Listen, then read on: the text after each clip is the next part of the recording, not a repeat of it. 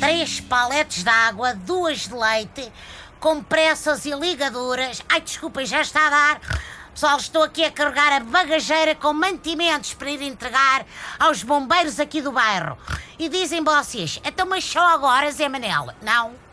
Não é só agora que eu aproveitei as folgas de segunda e terça para andar de um lado para o outro a ajudar a malta que esteve a combater os focos. É mais tão cedo, ó Zé Manel. Porque o que eu estou a fazer é uma coisa aparentemente muito avançada neste país e que se chama prevenção. Ou seja, estou a atuar antes que as coisas piorem.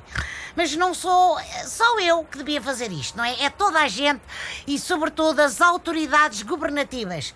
Eu, aliás, achava que a gente tinha aprendido a lição depois da tragédia de 2013, mas parece que passados estes anos todos ainda ninguém se deu ao trabalho de ler os relatórios feitos na altura e de pôr em marcha uma política florestal como deva ser.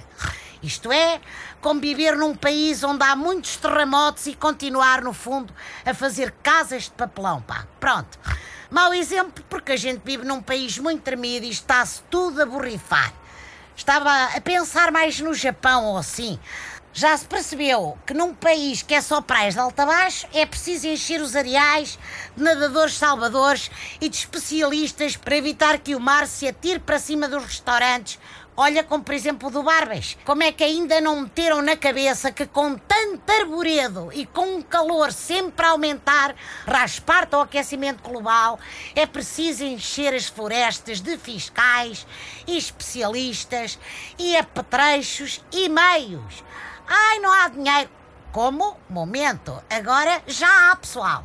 Com o PIB tão alto e o déficit tão baixo, não há desculpas. Agarrem em vocês, reúnam-se com a ministra Constança e criem uma azai das florestas, pá.